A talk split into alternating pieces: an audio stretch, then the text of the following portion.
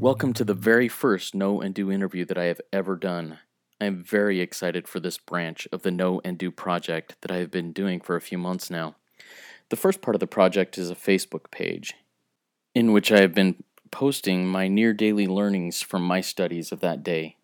The next branch that I started about a month and a half ago is this daily devotional Know and Do podcast that I post about five days per week.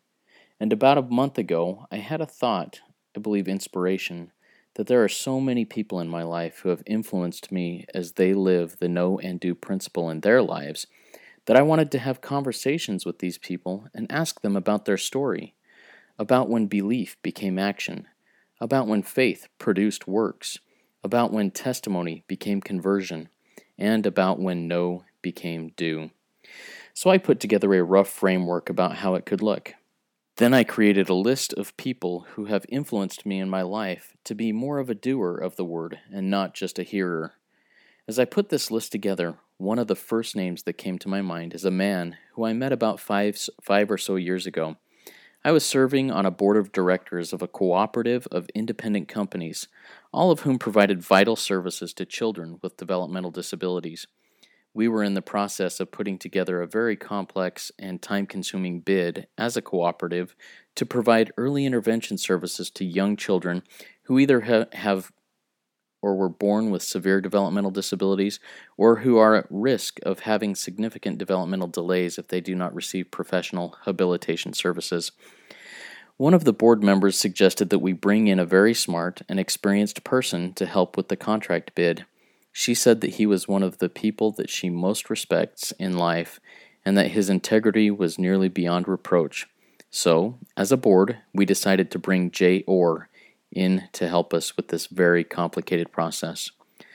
From the first moment I met Jay, I felt a kinship with him. I knew that he loved the Lord and that he also knew what he was talking about. I learned a little of his background and immediately respected him as much as I do any other human. Although we do not share the same religion, we share many, many common beliefs, the largest and most important of which is that Jesus is our Savior. Well, several years have gone by, and it has been a few years since I have seen Jay in person. But through the miracle and blessing of social media, I have been able to follow him as he continues on his adventures of life and loving the Lord. A few months ago, he posted that he had published a book with a very catchy title What You Heard in Church Might Be Wrong An Appeal for Thoughtful, Insightful, and Spirit led Bible Study. Now, since I knew Jay, not by his pseudonym under which he wrote the book, The Padre, and since I really respected his wisdom and takes on very important things in life and eternity, I immediately purchased the book and read it within a couple of days. When Jay agreed to be the very first guest of the Know and Do podcast interviews, I was very grateful and very excited. I love this man, and I think you will too. So, please sit back and enjoy this real conversation that covers lessons, experiences, invitations, conversion, and knowing and doing. It will also include a conversation about the information about how you can purchase a copy of his thought provoking book what you heard in church might be wrong, an appeal for thoughtful, insightful, and spirit led Bible study. As it is my first interview, you may notice that the sound quality is not perfect, but I hope you will listen past the sound quality and listen for the message of this interview. Jay, thanks for being willing to open this new venture for me and for Know and Do it's truly an honor for me to be able to talk to you in this manner and learn a little bit more about you while the listeners likely get to know you for the first time. So, um, first off, Jay, tell us a little bit about yourself, who you are, how you make your living, where you live, and perhaps have lived in the past, a favorite hobby, and most importantly, your favorite. Okay, and and that's important to me, Justin. We'll get to that in a minute. Very good. I was born and raised in the Black Hills of South Dakota.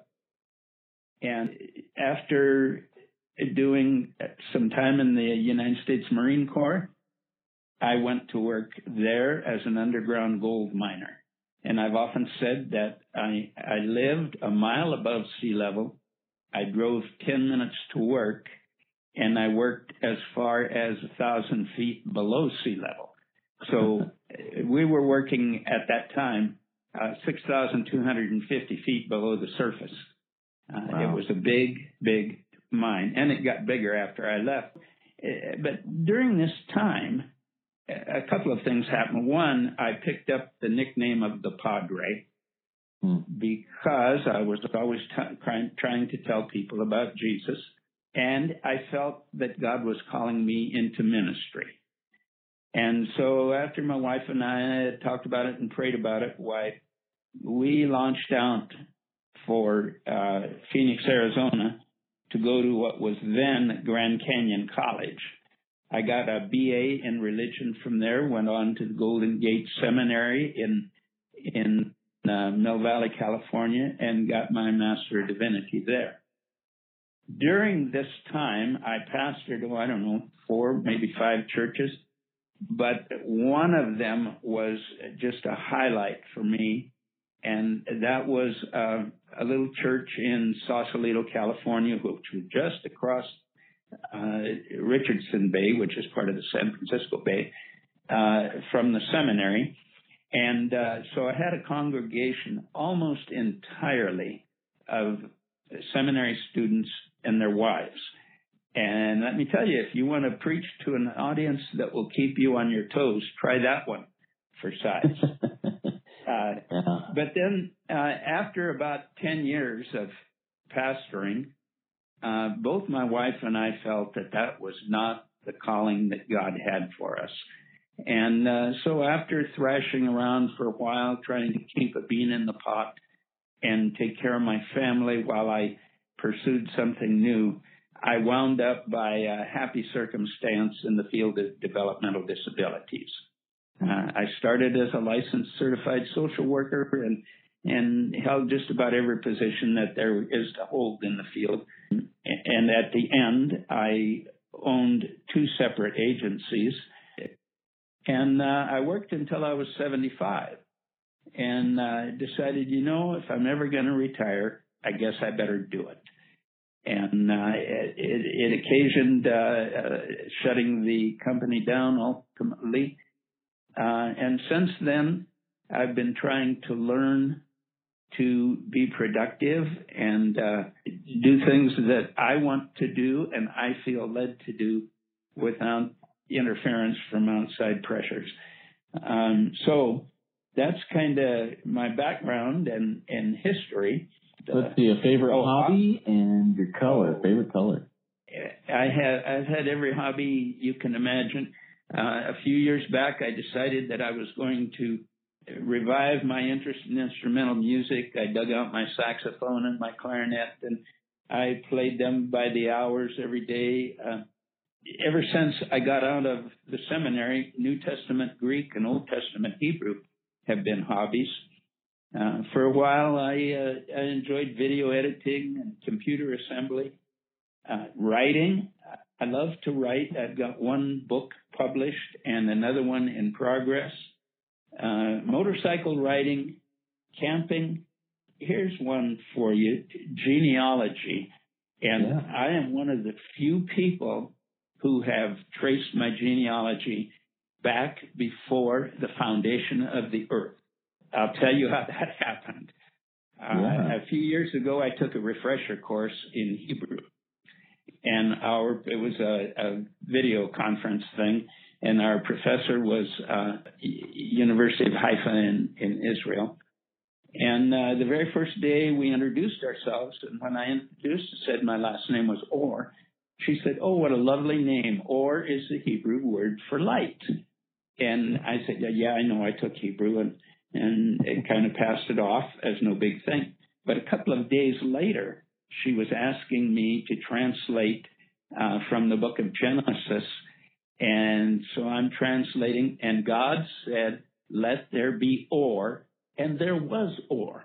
And so, you know, the Bible confirms it. God created my genealogy before the world began. That's awesome. I like that. Uh, I spent six years uh, studying the Dead Sea Scrolls as a hobby, and uh, currently I'm into hydroponic gardening and camping. Uh, no question at all about this. My favorite color is blue. One of the plants that I'm trying to grow hydroponically is um, uh, forget-me-nots. I almost forgot them. but forget-me-nots, and they're a they're a gorgeous blue flower, so it all ties together. Wow, that's really really neat. Thank you for sharing that. So you've shared a little bit about the the basics of your of your life of faith, and is there any other black and white um, history in your walk of faith that you'd like to share with us and and go, and then we'll add in some color to that a little bit later in this conversation. Well, I became a Christian. I gave my life to Jesus Christ when I was, I don't know, nine or 10 years old, but I remember the event. I was at a church camp in the Black Hills of South Dakota, and we were all seated around a campfire singing Into My Heart, Into My Heart, Come Into My Heart, Lord Jesus. And I've, I've often said, I don't know what the others were thinking as they sang, but I was sincerely asking Christ to come into my heart. Well, I went home from church camp and went back to playing with the friends that I had, doing the things that I did, and going to school. And uh, truthfully, I probably never thought of it again until I was in the Marine Corps and I met the young lady who later became my wife. Mm-hmm. And w- we decided that our our relationship, and we weren't calling it a romance at that time, our relationship would revolve around the Lord. Mm. And so many times when we went on dates, we would walk down the street from where she was living to a little neighborhood park and we'd sit there under the street light and she would teach me the Bible. It was her stimulus and it was her example and it was her urging that uh, awakened the spiritual side of me. Isn't that how it often is? A good woman comes into our life and brings us to the Lord in that way. That's definitely how it worked in my life too. Yeah. Interesting part is that uh, her family was they were Buddhists, yes. and, uh, and so uh, she was the first one to convert to Christianity, and then ultimately the rest of her family followed, and her father wound up being a pastor. Mm. But when they converted, they took their Buddhist shrine out into the alley and burned it. They were rejected by that neighborhood for years because of that. Uh, mm. and and I can imagine that might be akin to us seeing people burning Bibles. Wow, that is a, a big uh, change in commitment that they made to mm-hmm. to mm-hmm. you know exercise their newly found faith. That's really a neat uh, experience. Well, very good. So, what this project is, the Know and Do project, and I'm really grateful that you, Jay, have been a contributing part of the Know and Do project basically since I began it a couple months ago on Facebook. Um, and I really appreciate your insights and, and your comments that uh, that you put in there from time to time. So you're pretty familiar with what prompted me to do this project and kind of what it is. But to me, the know and do principle is basically this, that when I learn something of real value and worth, that I should put it into action. If not, it doesn't do me or anyone else in my life and in my little circle of influence any good. And it's kind of like the, uh, the, the quote that, that is in scripture that Christ tells Peter, when thou art converted, strengthen thy brethren. And that's mm-hmm. the commission that Jesus gave to Peter in Luke 22. Um, so this conversion can also be represented by dramatic moments, maybe like Paul on the road to, to Damascus, or Thomas when the resurrected Savior appeared to him after his doubts, or perhaps the conversion comes over a longer period of time, like with Peter, who was, you know, he was zealous and he was outspoken disciple of Christ, yet his faith wavered in critical times. When he was walking on water, he fell because of the fear of, of his lack of faith uh, denied Christ three times in the, in the last hours of Christ's mortality. But when he had the experience of the feed my sheep, um, experience with the Savior after the resurrection, he became what is known as the rock, basically, as, as Christ talked to him and mm-hmm. where people really learned a lot from his faith and commitment. So with that being said, I'd love to hear about the color of your previously outlined, you know, black and white walk of faith. Let's first talk about the know of your journey, which you kind of talked about here, and then we'll move into the do part. So is there a specific moment, Jay, or perhaps a period of your life where, where you remember thinking or feeling, I really believe? You know, tell me about that if there, if there is. Uh, well, I can tell you the exact day and the year and a good estimate of the time. It was at 8 o'clock in the morning or thereabouts on the 15th of January, 1956. And I was leaving home to go into the Marine Corps. Mm-hmm. Uh, my mother and I were standing outside the house in the driveway in the cold South Dakota morning in about two feet of snow and mm-hmm. saying our goodbyes. And her final words to me before I left were, You know what is right and you know what is wrong. It's up to you to always do what is right. And how's that for no one do? Uh, but uh, I never forgot that moment and I never forgot those words.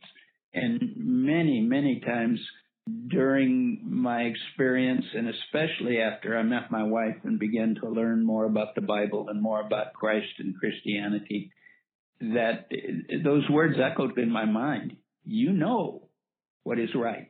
Do that. You know what is wrong. Don't do that.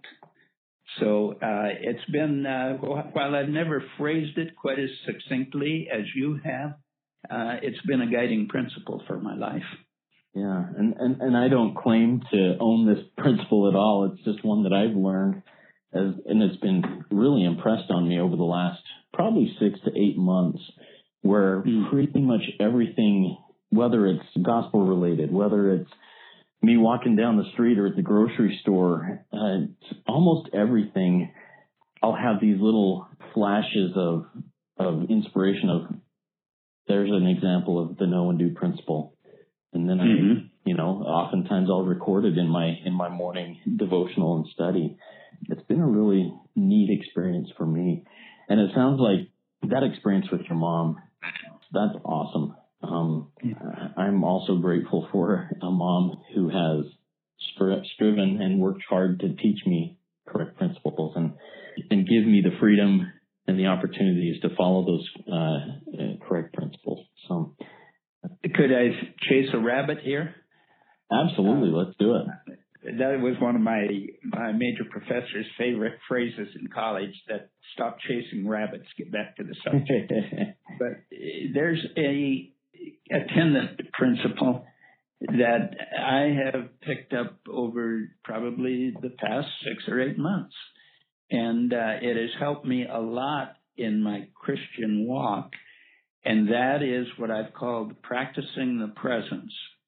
I brought a devotional on this not too long ago and started off with the fact that where is God? Well, He's in heaven, our Father who art in heaven. And then when we pray to Him, we bow our heads and we do our prayer. And then when we say amen, Siri presses send. And the next thing you know, that prayer is in heaven, eons away. And, and God, being God, always checks his email. And so he, he knows what our prayer is. But we don't often think of the fact that God is right here with us. And so I've encouraged people that you're busy, busy people. This this devotional was on a, a mission trip to Mexico, a medical mission, and and I was talking to medical professionals, and I said, "You people are busy. You don't have time during the day to stop and have a devotion or whatever. Some days, but what you can do is practice the presence. Just take a second and realize God is right here with me while I'm doing this." And it, it really brings things to life to realize, yeah, God is right here, right now, right here beside me. That that is really cool. I'm gonna I'm gonna continue chasing this rabbit for just a minute. Um, one of my really good friends who um, about a year ago was having some really big struggles in his life. Um, he took that very similar uh, practice, practice the presence, and he would set up an empty chair in his office, and that's where the Lord sat. When he walked down the sidewalk, he kept a space between him and the and the side of the sidewalk and that's where the Lord walked with him. And he consciously did this throughout his day, practicing that presence so that he could uh, not only feel the the comfort, the reassurance that uh, you know the Lord was in control and he was going to let him be in control, um, but also a physical reminder of that. And I thought that initially when he shared that, I thought, wow, that's weird. but as yeah, I thought more about it, I thought, man, that's kind of a cool way to remember, to always remember the Savior there. So it helps. Let's add a little bit more color to this. Now let's talk about putting that belief into action. Let's add some blue to this picture.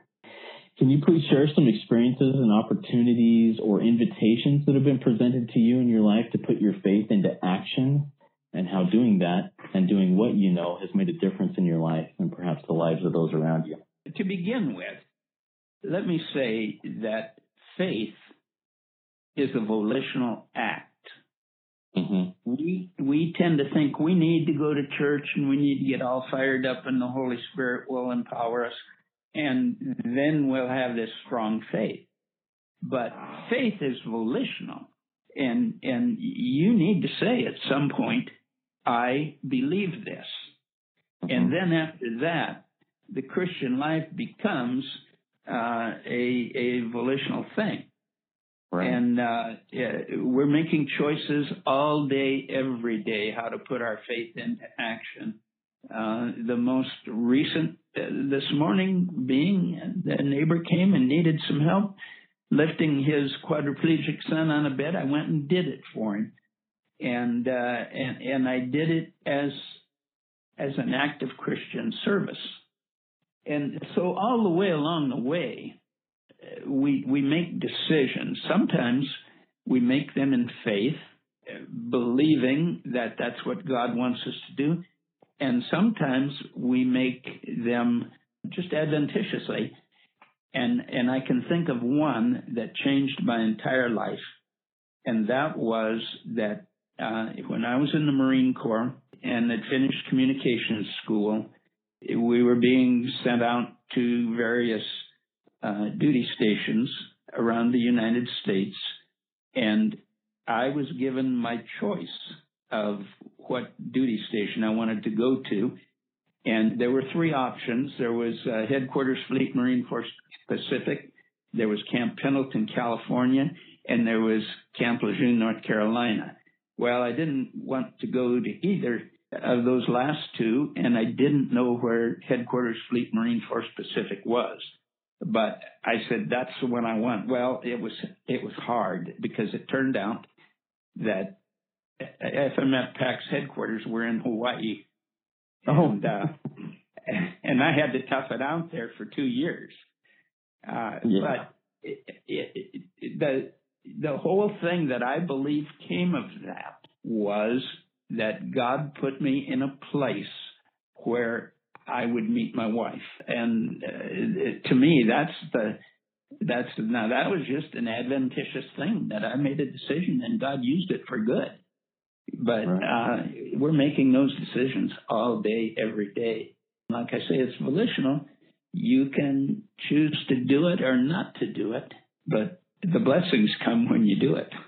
That's great. Thanks for sharing that. And my experience is also, you know, much of my life I've um, felt very driven by works as being the reason for doing things, being saved by works. And I totally misunderstood. I missed the point of all of, of Christ, uh, what he did for me and for all. But once I finally had this awakening where, you know what, it doesn't matter what I do, my works are they're useless. you know, in the in the grand scheme of things, the works, the the actions, the things I do really don't mean anything But through the atonement of Christ, through his grace, and through having faith in him, works become important, but not for salvation. They become important to help others, to help lift others and try to be, try to do what the Savior would do if he were here in my place. Mm-hmm. And that's where the, the do comes in with me. It's not because the things I do are going to earn me some great reward in heaven or anything like that. It's because that's what the knowledge of of the grace and goodness of God motivates me to do. So, and and the one thing that your works do show is intent, and and uh, sometimes that's not good. Right. Give me an example of uh, of what you mean when you say that. Sometimes that's not good. Oh, there are times when there's there's something that I think I should do. Mm-hmm. Not it's not laid on me like um, like a command from God or an urging from God, but it's something I know I should do. Mm-hmm. And if I do it, I've learned that there's often a spiritual blessing that comes as a result of that. And if I don't do it, uh, I've just missed out on something. And and you can analyze those results posthumously uh, when it's too late to change it. But I think you miss out on some real blessings when you don't follow those the know part of it and do it. Right. Yeah, that's thank you for sharing that. I appreciate that. Well, next let's talk a little bit about uh, we'll we'll get to this book that you mentioned earlier here in a minute. I, but I want to invite you if you have a favorite passage of scripture two that embody these experiences in your life, knowing and doing, or that you'd like to share with us and, and maybe expound on that, on those verses a little bit after you share them. Um, there are two of them. One is the 14th chapter of Joshua. And, and actually, I believe that the text that I'm referring to is in the 15th, but, uh, it's where the Israelites have come into the land of promise and Joshua leads them in conquest after conquest after conquest.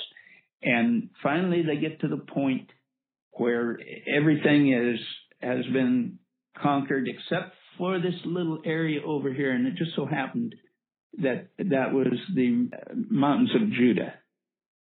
Caleb steps forward and says, you remember at Kadesh Barnea 45 years ago that Moses promised me that when we came into the land of promise, that the places where I had had walked as a spy to spy out the land, I could have for my tribe's inheritance.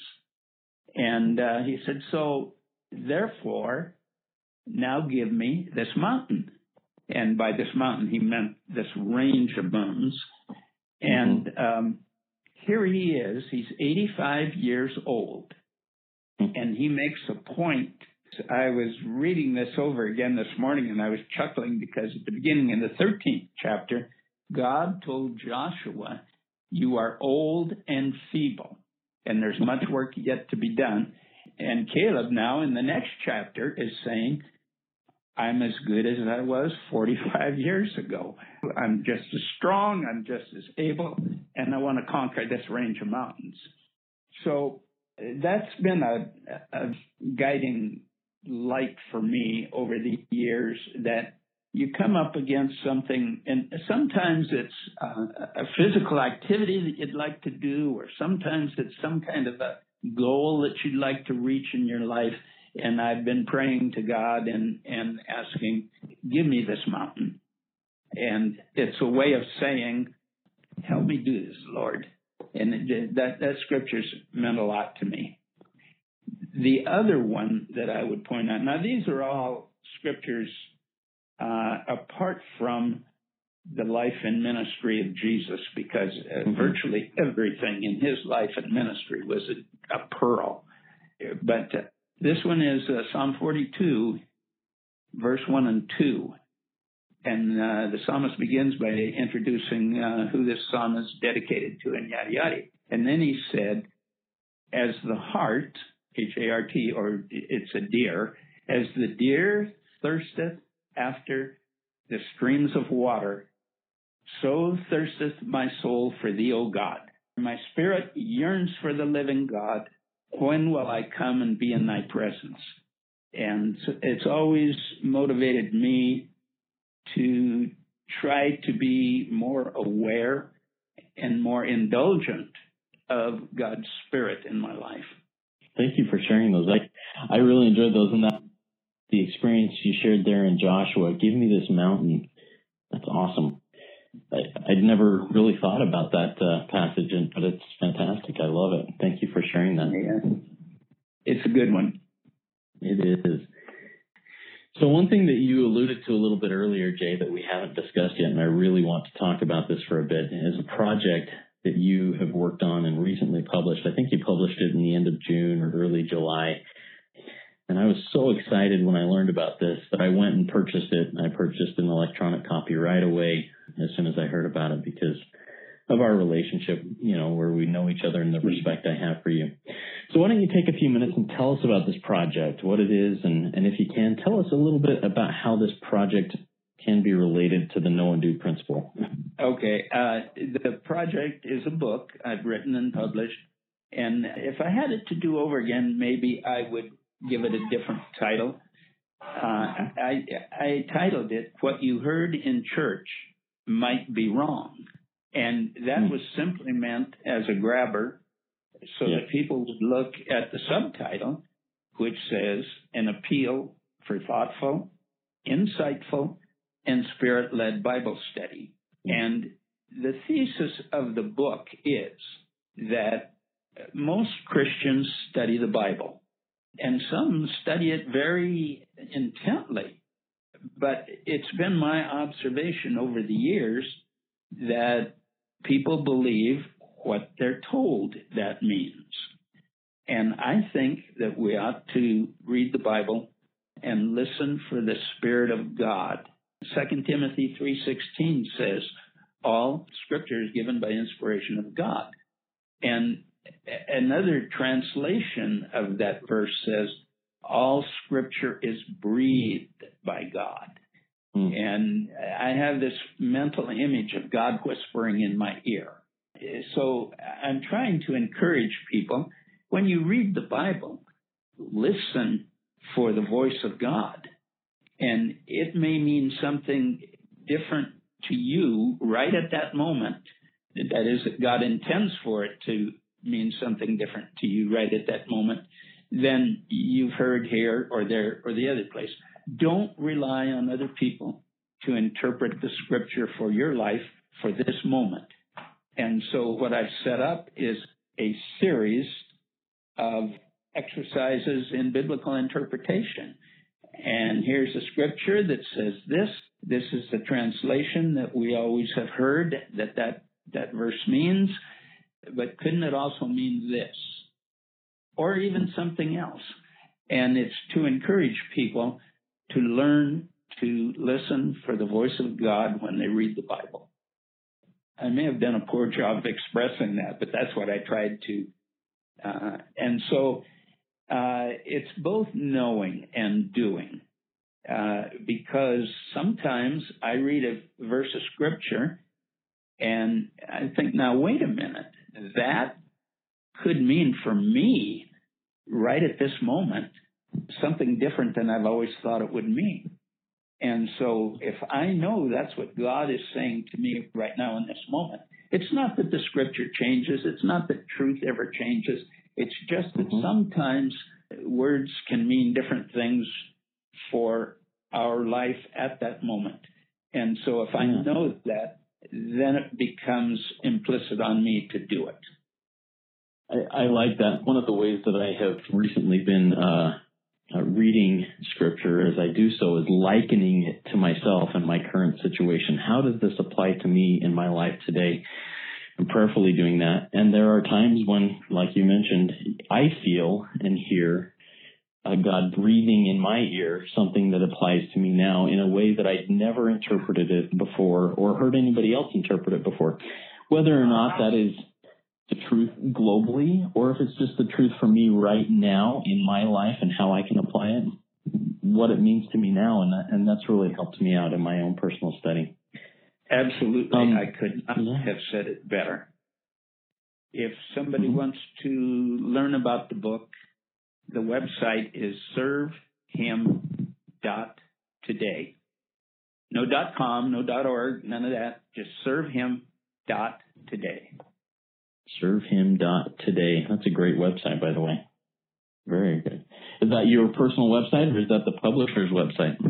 No, that's uh, that's my personal website. I developed it.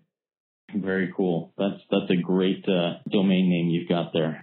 Is there a specific chapter or question in this book that maybe you found most interesting in your uh, development of the book, or maybe that you've gotten a lot of feedback on from people who have said, "Wow, I have never thought about that particular passage of scripture that you threw that question out there, and it's really causing me to reflect on things."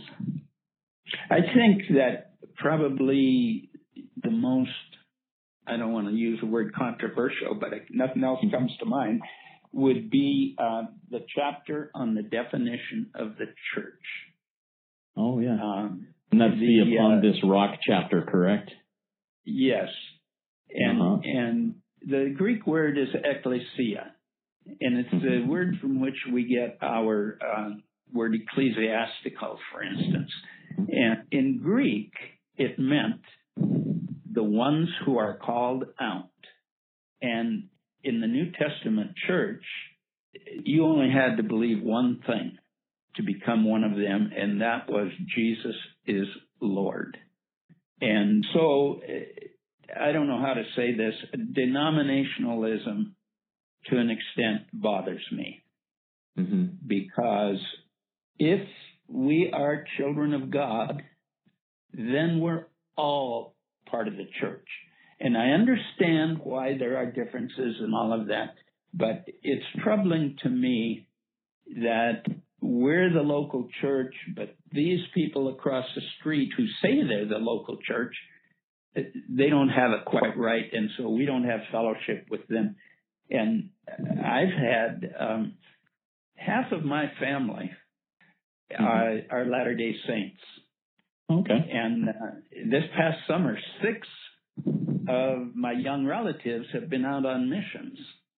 Wow. And so they typically write a weekly newsletter mm-hmm. back to the folks to tell them what's happening and all of that. And I'm telling you, those are some of the most inspirational things that I've ever read. These kids are in love with the Lord and they're doing everything they can to promote him and his name and his grace. And now I'm not an LDS, uh, mm-hmm. doubt that I ever will be, but I have fellowship with you, with other Latter day Saints, and I just wish there was some way that we could come together and all love the Lord together. That's also a thought in my mind of, you know, um, the Savior is the rock. He he he is he is. That's all. That's all. That's all there is to it. Nothing yeah. else is. You know. and there's you know all of the other ancillary stuff are just appendages to the Savior, and sometimes that ancillary stuff carries too much weight, and and we no matter what faith we profess to belong to I think we often put way too much weight on some of those ancillary things that uh, mm-hmm. really the focus should be on the Savior. And uh, I'll, I'll, give you an example of one: the doctrine of the Trinity. That doctrine was not developed uh, fully until like the fifth century A.D. Yeah. And the New Testament church, they worshiped the one true God of Israel because most of them were Jews who had come out of of Israel. And then along came Jesus, and by his works and his ministry and his miracles and his teachings, he testified that he was divine as well. So now we got two. And then they saw the Holy Spirit coming down on converts and empowering them. And so now we have mm-hmm. three, but they did not view them as a trinity. They were somehow all of one, but the LDS church is the only one I know of that practices it like the New Testament teaches it. Yeah, that is that is one of those points of doctrine that is different. That I have faith uh, the way that I believe is correct. It seems logical. It seems doctrinal as I research things. That's uh, thank you for sharing that, and I appreciate it. like, uh, well, uh, I have thought in the past, and I can still see it now, that there are some aspects of denominationalism that are good. Mm-hmm. I worked for probably 10 years for the Lutherans. And mm-hmm. again, I'm not a Lutheran because I don't, emotionally, I don't worship like they worship, but mm-hmm. they do. And, and it makes it possible for people with different emotional makeup, different backgrounds, different teachings and whatever to fit in with a group of like-minded believers and be there. And I guess I'm just saying I wish we could extend that further and have more uh, interdenominational fellowship. Right. Yeah, I agree. So one thing that I want to read, uh, just a little excerpt from your book. It's from the preface, and I know that uh, that we've already kind of done this, but I want to read through it out loud and then have you maybe expound a little bit more on it, or just say something after that. My intent here is not to criticize or correct church officials, pastors, preachers, or lay leaders. Most of them spend day after day, week after week, in deep study of the scriptures and in a prayerful search for wisdom so that they might faithfully transmit the word of God to the community of saints. My intent is to challenge the person in the pews to accept nothing regarding scripture or practice just because someone said it. Think about the verses you read and what you hear. Do they really mean what you were told? Is there another interpretation that is possible? Is the interpretation you heard consistent with the setting in which it occurs, with the circumstances to which it relates, and with the biblical teaching and doctrine as a whole? So I love how you worded that in the preface. And that to me is the core of, of the book. Tell me, is there anything else that maybe you haven't already talked about that you can expound on that invitation, I guess? No, not really off the top of my head, but except to say that when when you go to the scriptures, we say that it's the word of God. And so that means that it's one way of God communicating with us. And so I would say that be aware, be listening, be trying to be attentive to what God is saying to you through the scriptures uh, which is a little bit different than saying what the scriptures say, because God mm-hmm. speaks through the scriptures. And believe me, I've been there trying to, uh, yeah, I'll take you back to uh, seminary days for one thing, pastoring a church of seminary students. I want to tell you, you spend a lot of time in prayer, a lot of time in study. You want to know when you get up in front of that group that they're not going to throw rocks at you or something. uh, but I have the utmost respect for the leaders of the various churches. And uh, I, I, just wanted to ensure that the, the book was not wrongly interpreted. No, and I, I think you did a great job. I know you did a great job. I enjoyed it. It was a smooth, not difficult read, but one that really invited me to dig deep. And you know, the, the read itself wasn't what was difficult or what was challenging. It was the putting into action what was read about that, that made me think, made me dig. And I really appreciate that. And, and another thing I appreciate about it is you're, you know, having much connection with the LDS faith, with your extended family. Really, the bedrock where the LDS religion sprung from was from a verse of scripture in the Bible in James 1 5, where it reads, If any of you lack wisdom, let him ask of God that giveth to all men liberally and upbraideth not, and it shall be given him. How I read your book is that it was just a con- continuous invitation for me to put into action that invitation to ask God when I don't know. He'll answer. And he says that over and over again in Scripture: seek, knock, ask. So. Mm-hmm. Yeah, absolutely. That's 100% what I was trying to do. Well, very good, Jay. Is there any um, parting words of wisdom or a parting witness that you'd like to communicate to me and or any in, in the audience before we close well, this awesome conversation we've had?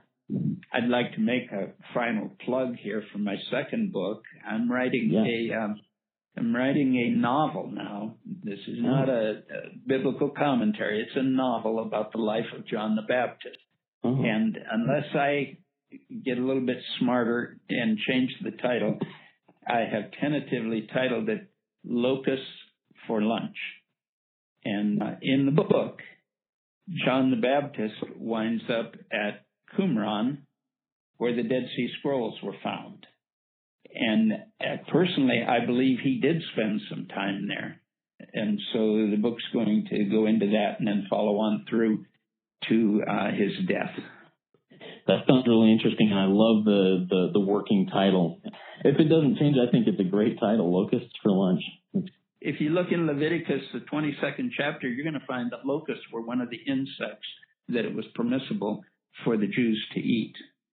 Oh, interesting. So it was a clean uh, insect. That's mm-hmm. that gives mm-hmm. even more background to that. Thank you for sharing that. So real quick, um, on the locust for lunch, when do you think that will be ready to roll? Oh, by the end of the year. Oh, awesome. Yeah, I look forward to that. I'll be one of the first ones there in line. And then with uh, this book that we just talked about, go ahead and yeah. give us what the title is. What you heard in church might be wrong. Mm-hmm. It is an appeal for thoughtful, insightful, and spirit led Bible study. All right. Yeah, and we can find that at servehim.today. Jay, That's it has correct. been a pleasure. I really appreciate this. Uh, it's just strengthened my respect and friendship that I've developed with you over the last several years, five or six years since we've known each other. And, and I mm-hmm. really appreciate that, Jay. Um, and God bless you. Thank you. God bless you too, Jay. There you have it a great interview with a great person who I admire greatly. Thank you again for listening to the Know and Do podcast. If you have found this inspirational in any way or have felt to do a little bit more of what you know, please subscribe to the podcast. Please like and rate the podcast and give us a quick review. I would love to hear that. And remember, please go and find Jay's book. What You Learned in Church Might Be Wrong. An appeal for thoughtful, insightful, and spirit led Bible study. You can find it at servehim.today. Have a fantastic day and go out and do what you know. Thank you.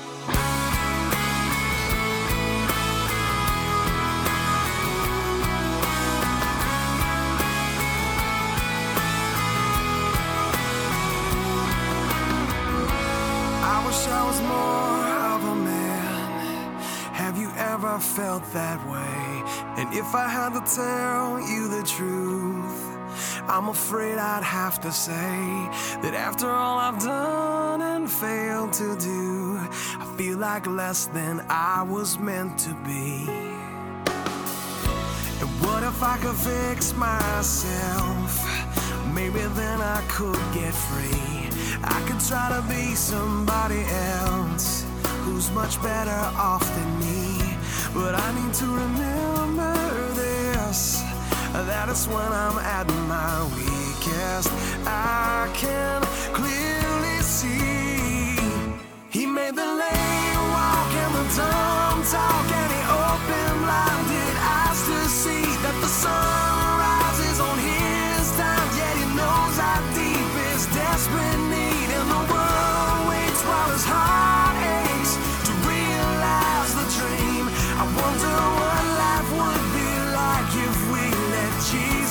live through